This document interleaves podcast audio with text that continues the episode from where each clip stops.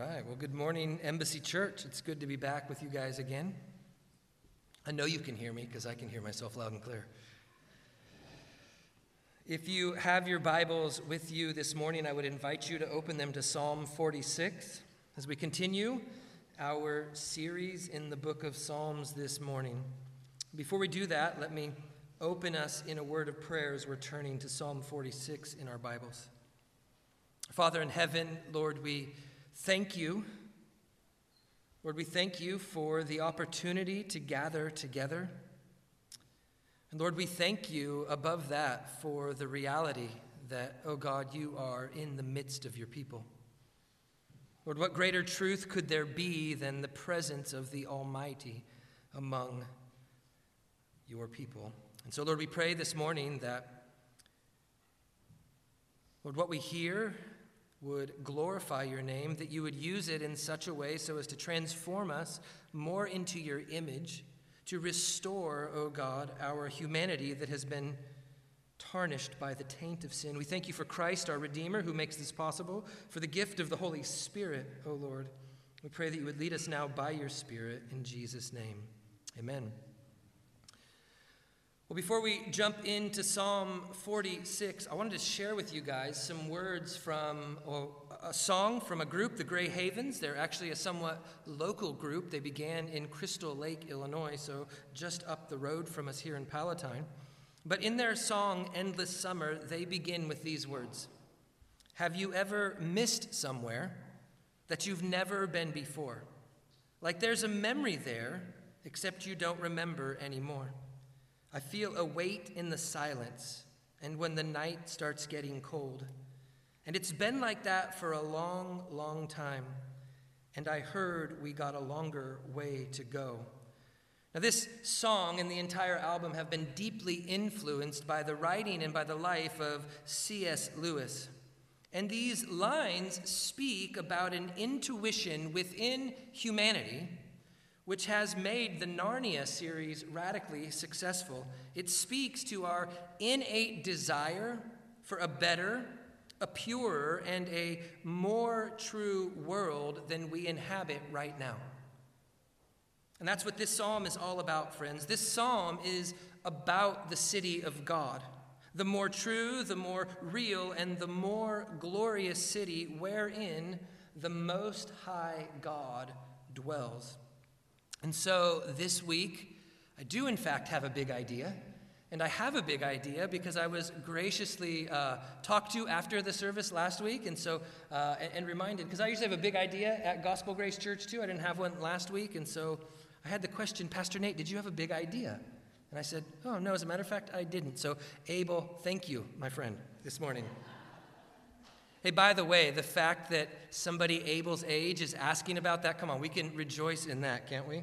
So here's the big idea this morning. Now, keep in mind, when I shared it with these guys downstairs at the breakfast hour, they said, Oh, wow, that's long.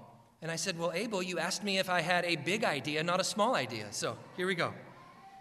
The big idea for this week is in Jesus Christ, God is our refuge in our troubles by making us citizens of the city of God, in order that we may behold his saving works and rest in him.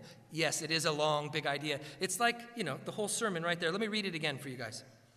In Jesus Christ, God is our refuge in our troubles by making us citizens of the city of God, in order that we may behold his saving works and rest in him.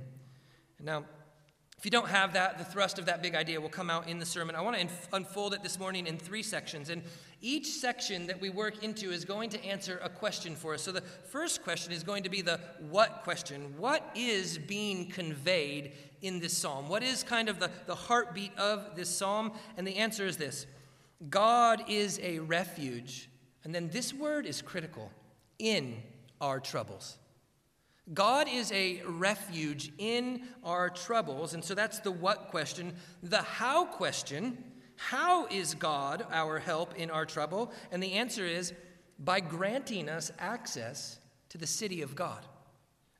By granting us access to the city of God. And the third question is the why question. Well, why is God our help in our troubles? By granting us access to the city of God. Why is this so? And the answer is so that we might behold his works and rest in him. So, like we did last week, I will read the text that we are dealing with and then uh, work through it. So, as we look at the what question, in verses 1 through 3, would you read along with me? Psalm 46, 1 through 3. The psalmist says, God is our refuge and strength, a very present help in trouble. Therefore, we will not fear though the earth gives way, though the mountains be moved into the heart of the sea, though its waters roar and foam, though the mountains tremble at its swelling. Selah. Now, there are two things in this first section that I would like us to focus on this morning. Number one, the transcendent God makes himself present to his people. This God, this one who is absolutely beyond us in every way imaginable, and not only that, beyond us in ways that we could never even imagine, this God allows himself to be present to his people. So that's the first thing we're going to look at. The second thing is this He's present to us in a very unique and special way in our trouble.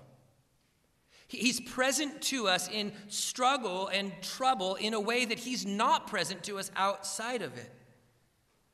Now, embedded within this first verse of our psalm today is a truth that lies at the very center of the Bible's revelation about God. This is getting back to our first point. This God who is transcendent beyond us, again, in every possible way, he has made himself present to us. This lies at the heart of biblical revelation about who our God is. Now, the fact that God is transcendent beyond us, I think, comes out especially clear in Solomon's prayer as he dedicates the temple that is newly built. So I'm reading here from 1 Kings chapter 8, verse 27. You can turn there if you like, but I'm going to go through it pretty quick. We read this Solomon says this, But will God indeed dwell on the earth? Behold, the heavens and the highest heavens cannot contain you. How much less this house that I've built for you. Now, the Temple of Solomon, though it wasn't one of the original seven wonders of the ancient world, was in fact added to this list later on because of the sheer grandeur of this temple. There has never been something like the Temple of Solomon, ornate beyond what you could imagine, and yet Solomon proclaims the absolute insanity of thinking that God could actually be contained in this temple. Even though the temple, in every way, was meant to stimulate the senses, was meant to help us to understand just something of the grandeur of God, Solomon says there's no way that this could contain God. Now, this is right in line with what we hear the Lord say in Isaiah 66, verse 1. Thus says the Lord, Heaven is my throne, and the earth is my footstool. What is the house that you would build for me? In what is the place of my rest? So, not only is the temple unable to contain God, but the totality of the earth, and now keep in mind, in the ancient world, there's not airplanes and automobiles which make the earth seem smaller right? The totality of the earth, which for an ancient thinker would have been a vast, unsearchable domain, it is akin to simply a footstool for God. And the heavens, the heavens are a, an infinite, vast expanse, and God says, This is how I want you to think about my throne. And so the reality that we're faced with here is with a God who is transcendent, who is beyond us, who is larger, infinitely large, larger than anything that we could ever imagine. And it is this transcendent God who, in verse 1, is said to be a very present help in our trouble. Now, this word present that the the psalmist uses here, this is a word that speaks to being found, to being discovered. The God who is beyond us, who transcends us in every imaginable way and many other ways that our minds cannot even comprehend, this God allows himself to be found by us. The transcendent, uncontainable God becomes present to us. The ruler of heaven becomes the helper of his people on earth, and the one who is arrayed in the splendor of the galaxies is our refuge and strength in our trouble. Which brings us to the second aspect of our verse this morning that God is a very present help in our trouble. There is a unique manner in which the creator of all reality is present to his people as Savior. The creator, the one who speaks the world into existence, who flings the galaxies into existence by his will and by his word, is uniquely present to his people in our trouble. He makes himself known in a unique way, not just as creator but as Savior. Now, I know that none of us like hardships, troubles, or difficult trials. And as brothers and sisters, we rightly pray for each other to be delivered from our trials, and we should continue to do so. We long for the day, as we heard in Revelation 22, when suffering, pain, and hardships are completely swallowed up in the victory of our blessed Lord Jesus. And yet, and yet, with that truth being maintained, the psalmist is clear that God is our very present help in our troubles, in the midst of our troubles. In other words, this great, this transcendent, this magnificent God is very present, uniquely present with us when we are in our trouble. See, Friends, God allows himself to be found by his people in an extraordinary manner when we are in trouble. And again, what I don't want anybody to hear me doing is I'm not trying to diminish anybody's struggles. If you've lived long enough, you've struggled, and many of us have struggled greatly at times in our life. Your struggles are real. The pain that you feel is real. We never want to diminish that. It's hard to be in struggles. But what I am trying to do is allow us not simply to see past the struggles. I think sometimes we think of struggles that way. Like you think of the Olympics, right? And, and struggles, I think, in our mind become the hurdles that we simply need to get over to get to the end. What I'm hoping to do with this is to help us see God in the struggles. Because if we simply try to look past the struggle, then we will look through the God who is present in a unique way in the struggle. Pain, whether it's emotional, physical, psychological, you name it, pain, hardship, they can be blinding realities in our life. And they can cause us, pain can cause us to be radically unaware of anything but itself. Have you ever found yourself in that kind of a situation? where the suffering that you're going through is so intense that it causes us to be radically unaware of anything but that. And what happens is, when this happens, it consumes us. We can be consumed by our pains and our struggles. And as we're consumed by these things, we are inevitably robbed of our joy. We move towards hopelessness and despair when all we can see is the struggle. But, friends, God is revealing something about Himself to us in this text this morning. He is revealing to us that in our trouble, through the very hardships that we endure, He is making Himself present to us in a unique manner. Now, I think that we can look at this text like we've been doing in terms of the individual. That's what I've been doing. God is the very present help of each of his children individually in our times of pain and trouble. But I think that we must also understand this corporately, communally, in a bigger picture of what the scripture is teaching us. We need to understand this in view of humanity and the trouble that humanity has found and placed itself in. You see, humanity was created for communion with God. We were created for life in the presence of God, and we were animated by the very breath or spirit of God. This is what animates humanity. But sin has exiled us from God's presence.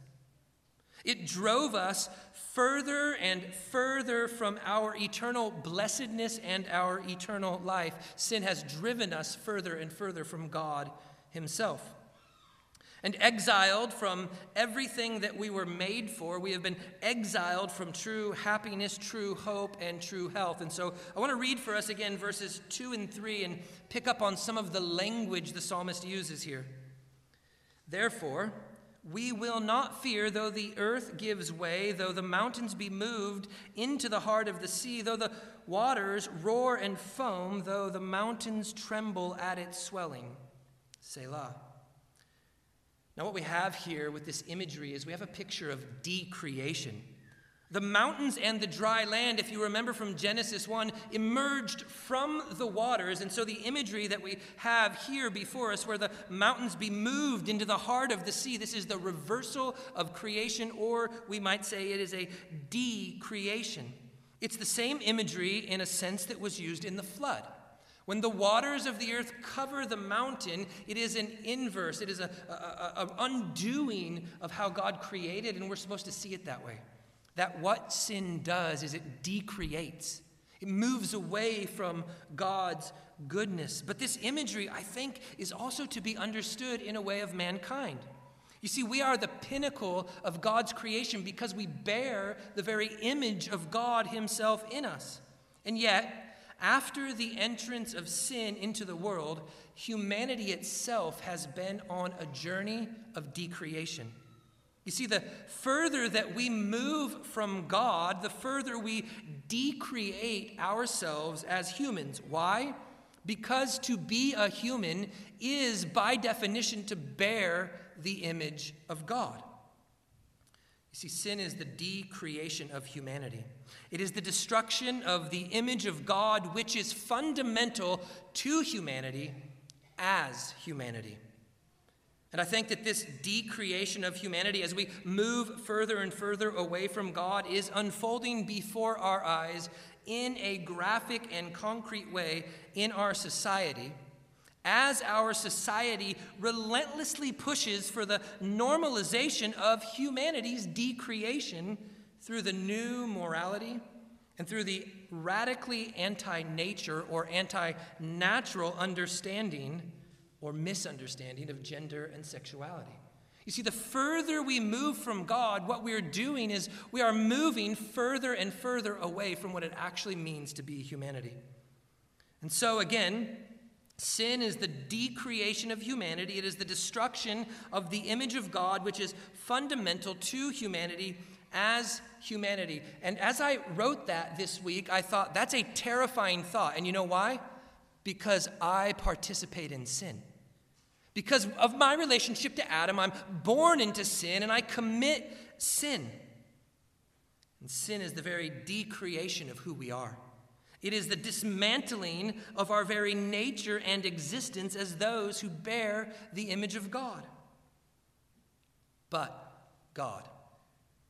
God is said to be our refuge and our strength, a very present help in our trouble. And where have we seen God be this most clearly and most powerfully? We have seen it in the incarnation, the death, and the exaltation of our blessed Lord Jesus. You see, Paul tells us in Ephesians 2 that we were all dead in our trespasses and sins. But then in verses 4 through 7 in Ephesians 2, we read this But God, being rich in mercy, because of the great love with which He loved us, even when we were dead in our trespasses and sins, made us alive together with Christ. By grace you have been saved, and raised us up with Him, and seated us with Him in the heavenly places in Christ Jesus, so that in the coming ages He might show the immeasurable riches of His grace and kindness toward us in Christ. You see, friends, in Jesus Christ, God has become the fullness of our very present help in our trouble. Without Jesus, none of us get out of the trouble that humanity finds itself in. God has met humanity in the incarnation of the Lord Jesus precisely in the troubled state of decreation and dehumanization based on the sin that moves us away from God. And God did not meet us before sin. I mean, He was in the garden, don't hear me wrongly, but God meets us, doesn't He, in a unique way? He calls us to Christ, He comes to us as Savior precisely in our troubles. And He has done so in such a powerful and profound way that, as the psalmist says, we do not have to fear any trouble which comes upon us. Why? Because we know that God is our help in our trouble. And if we ever question that, all we have to do is look to the cross. While we were still sinners, Christ died for us. And in the same manner, that the most troubled state of humanity, the state of decreation and dehumanization because of sin, in the same manner that in this most troubled state, God came to us and he brought about his presence as helper.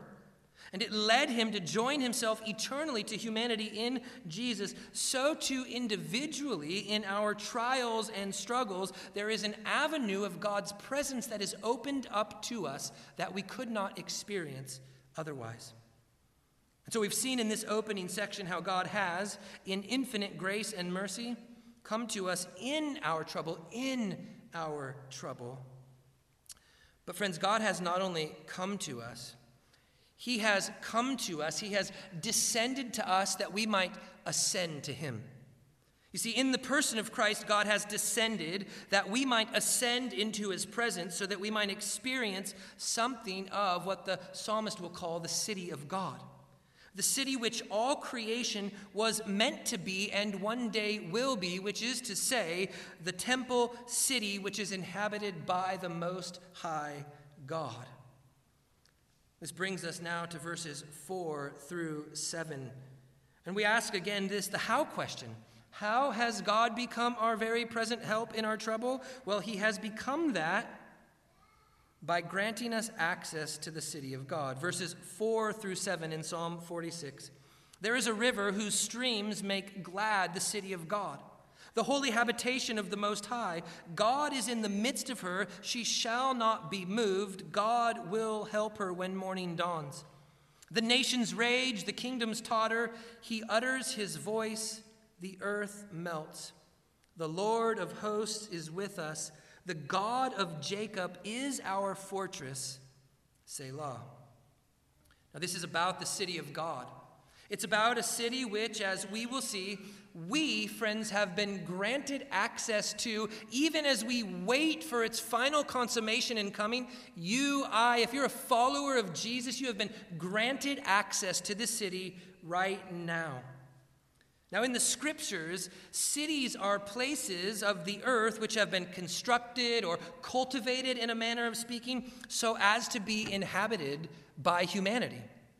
But verses 4 through 7 paint a picture which transcends any earthly city precisely because this is the city of God. What underlies this section, and really, I think what underlies really the totality of Scripture and all of reality, is the notion that there is an unseen realm, there is an unseen reality, which is in fact more real, more necessary, and more desirable than anything that we could apprehend with our senses here and now.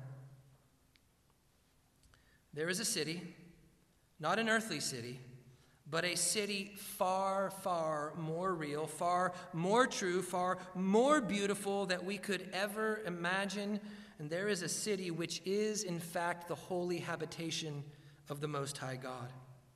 And because God is in the midst of this city, the psalmist says that it cannot be moved. The city of God, unlike all the cities here, think about the, the cities that we're a part of, the changing political dynamics and the power structures and the struggles and all of these things, but the city of God cannot be moved, is not subject to change. It will not undergo the decomposition, the decay, the destruction that we see in our earthly cities due to sin. You see, this set city stands far above the raging of the nations, the tottering of the kingdoms. This is, in this city, the place from which God utters his powerful and majestic voice and melts the earth along with the wicked cities and the rulers which make it up.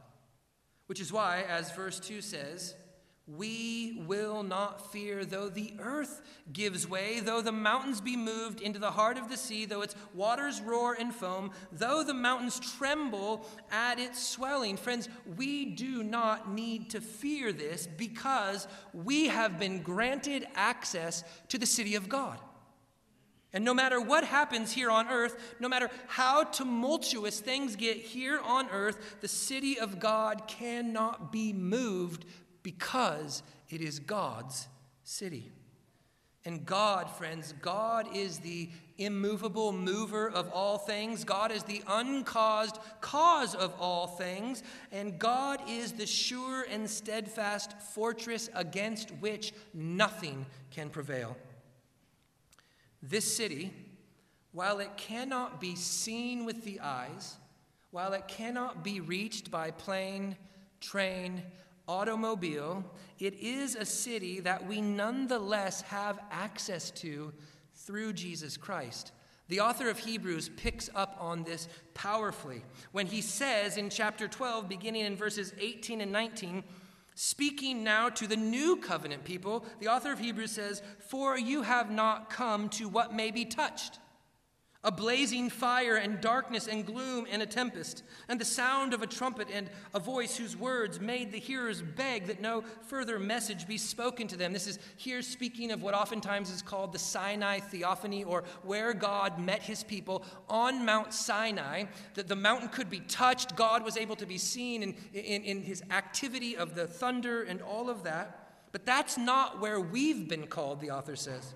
Picking up in chapter 12, verse 22, he says this But you, you have come to Mount Zion and to the city of the living God, to the heavenly Jerusalem, and to innumerable angels in festal gathering, and to the assembly of the firstborn who are enrolled in heaven, and to God, the judge of all, and to the spirits of the righteous made perfect, and to Jesus the mediator of a new covenant, and to the sprinkled blood that speaks a better word than the blood of Abel. You see, friends, our mediator, Jesus, has descended to us. He has taken our sin and our shame, and he has done so that we might in him ascend to the heights of God, to dwell in the city of God, and to rejoice in the glory of God.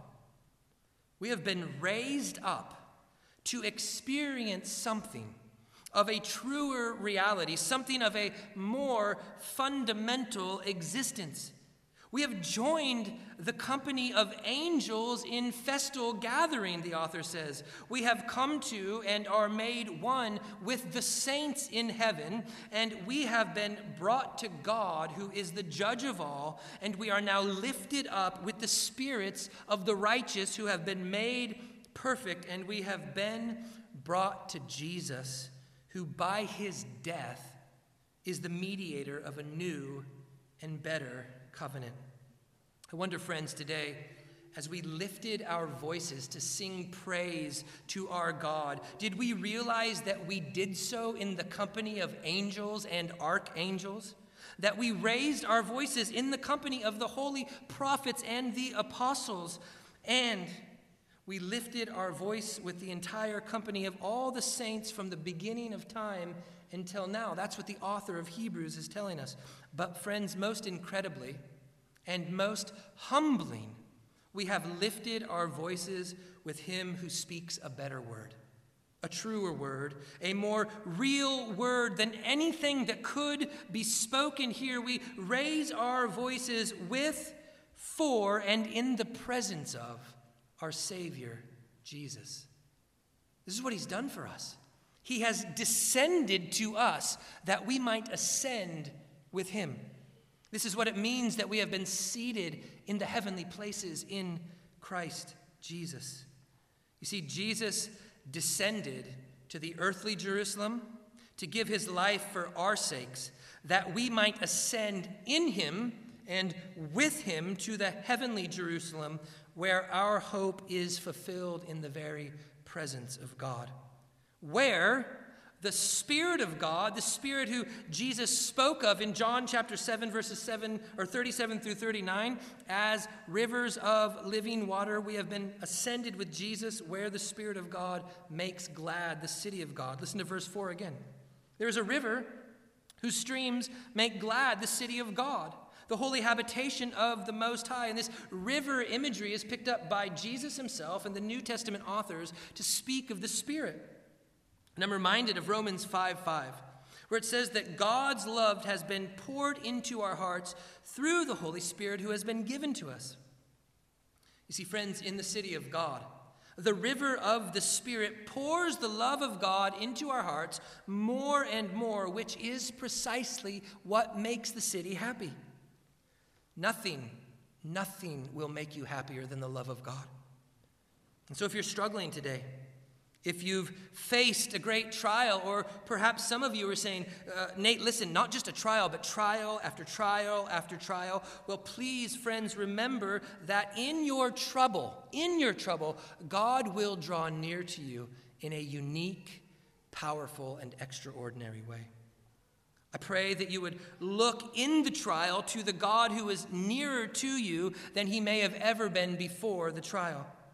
Look not through the pain Look in the pain to the God who descends to bear the pain and grief of this world, the sin and the shame of this world. Look in the pain to the God who descended to us that we might ascend to him and be glad in the city of God.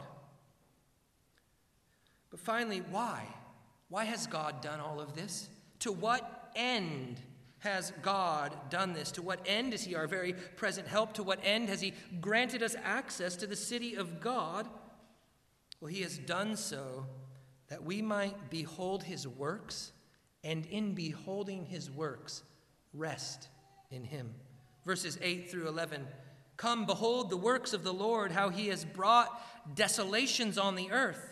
He makes wars to cease to the end of the earth. He breaks the bow and shatters the spear. He burns the chariots with fire. And one of my favorite verses Be still and know that I am God. I will be exalted among the nations, I will be exalted in the earth. The Lord of hosts is with us, the God of Jacob is our fortress. Selah. Now, I think it's important to note that the first thing this section calls us to do, verse 8, is to come. Before, friends, we can behold the works of the Lord, before we can become, before, before we can behold, we must first come. Before we can be transformed by the gracious and powerful works of the Lord, the call is simple. We must come to the Lord. But if we're not careful, all of us can become misguided in our pursuits. When we come to behold the works of the Lord, friends, we come to behold the God who actively works in the midst of his people. When we come to hear a sermon, and we heard about this at the breakfast hour this morning, actually, when we come to hear a sermon, to sing praises to our God, our primary intention or purpose should not be to simply learn more facts about God, but we should come to meet the God who speaks to us through his word. See, we behold the works of God as we encounter the God who works. We behold the works of God as we encounter the God who works, because the works, apart from God, are meaningless. Because as humans, our goal, what we've been created for, is God Himself. And this is a little bit of what you might catch in John's Gospel when Jesus says, I did these miracles, but you guys didn't see any signs. If it doesn't lead us to God, we've missed it. Now, I do love the relationship between verses 8 and 9. Verse 8, come behold the works of the Lord. And then this, how he has brought desolations on the earth. And you think, whoa, that, don't, that does not sound great at all. But notice the way that the desolations are described in verse 9. What is it that the Lord will desolate on the earth? What is it that God will destroy on the earth? Verse 9, He makes wars to cease to the end of the earth. He breaks the bow and he shatters the spear. He burns the chariots with fire. You see, in the person of Christ, God has broken down the dividing wall between every kind of person. Everything that would lead to war, broken down in Jesus. No longer Jew or Gentile, no longer barbarian or Scythian, no longer rich, poor, slave, free, male, female. All of these things that in sin have divided humanity, Christ has come, died for us that he might break down those walls and unite us again. So, what is it that he demolishes on earth? War, strife, envy, in a word, sin, friends. You see, God will destroy will bring desolation to all war and to every instrument of destruction. They will be shattered and absolutely destroyed because the heavenly city allows for nothing other than perfect peace, joy, and happiness in the presence of God. So, are you struggling today? Are you anxious about some conflict or turmoil in your life? Are you lamenting the brokenness of the world which leads to seemingly unending strife and turmoil? Are you guilty perhaps about the past, whatever it may be? Then I pray, hear these words in verse 10 Be still and know that I am God. I will be exalted among the nations. I will be exalted in all the earth. Friends, you can be still. Your heart and your soul can rest because God has indeed been exalted among the nations. God has indeed been exalted above the earth in the person of Christ. Remember the words of Jesus all authority has been given to me in heaven and on earth. Verse 11 the Lord of hosts is with us. The God of Jacob is our fortress. Selah.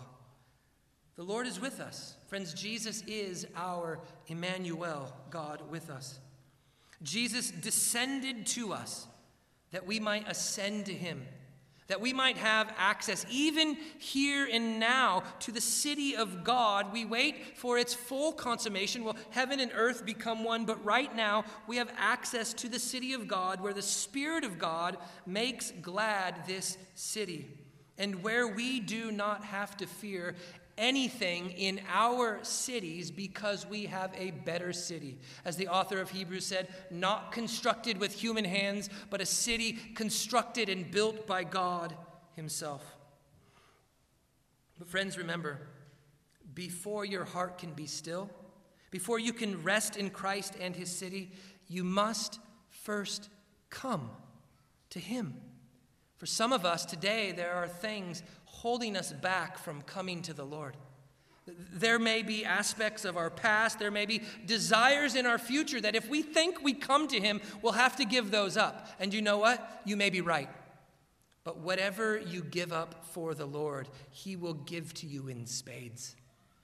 There is no greater trade than divesting yourself of everything that you have for Jesus, like the parable of the man who found the, the, the, treasure in the field and he went and sold everything he had. Why? Because what he could purchase by getting rid of his old identity, everything about who he was, was so infinitely more valuable than the totality of all that he ever had before. He not only gets rid of it, but he does it gladly.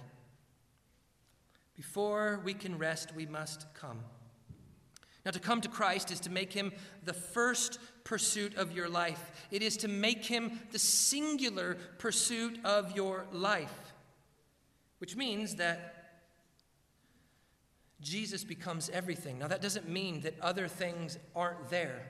It simply means this think about your family. If you make Jesus the single pursuit of your life, you love your family as a means of pursuing Jesus. We seek righteousness, righteous living, not because we fear that if we don't, God will smash the hammer on us. That's a, that's a works based way of viewing things. We seek righteousness because we believe they're the pathways to Christ, that we might know Him more. We speak truth because in speaking truth, we are drawn inevitably closer to Him who is truth. We come to church to grow closer to Christ. Rest in Christ, friends, requires the presence of Christ. And so I would encourage you as I pray in just a second, and before we come to the Lord's Supper this morning, if you have perhaps relegated Jesus to the periphery of your life and your pursuits lately, and we've all been there, I would encourage you to repent. And if you remember last week, we talked about repentance as first and foremost an act of love towards Christ. If Jesus has been relegated to the periphery, I would encourage you to repent and then to joyfully come and behold him in the symbols that we have before us this morning of his broken body and his shed blood. Let's pray. Our Father in heaven, Lord, we give you thanks and praise for the love with which you have loved us. We thank you for the gift of Christ, for the gift of the Spirit. Lord, we thank you that Jesus has descended to us that we might ascend to the city of God. And Lord, I pray that we would keep our eyes fixed on Jesus, the author and perfecter of our faith. We pray this in his name. Amen.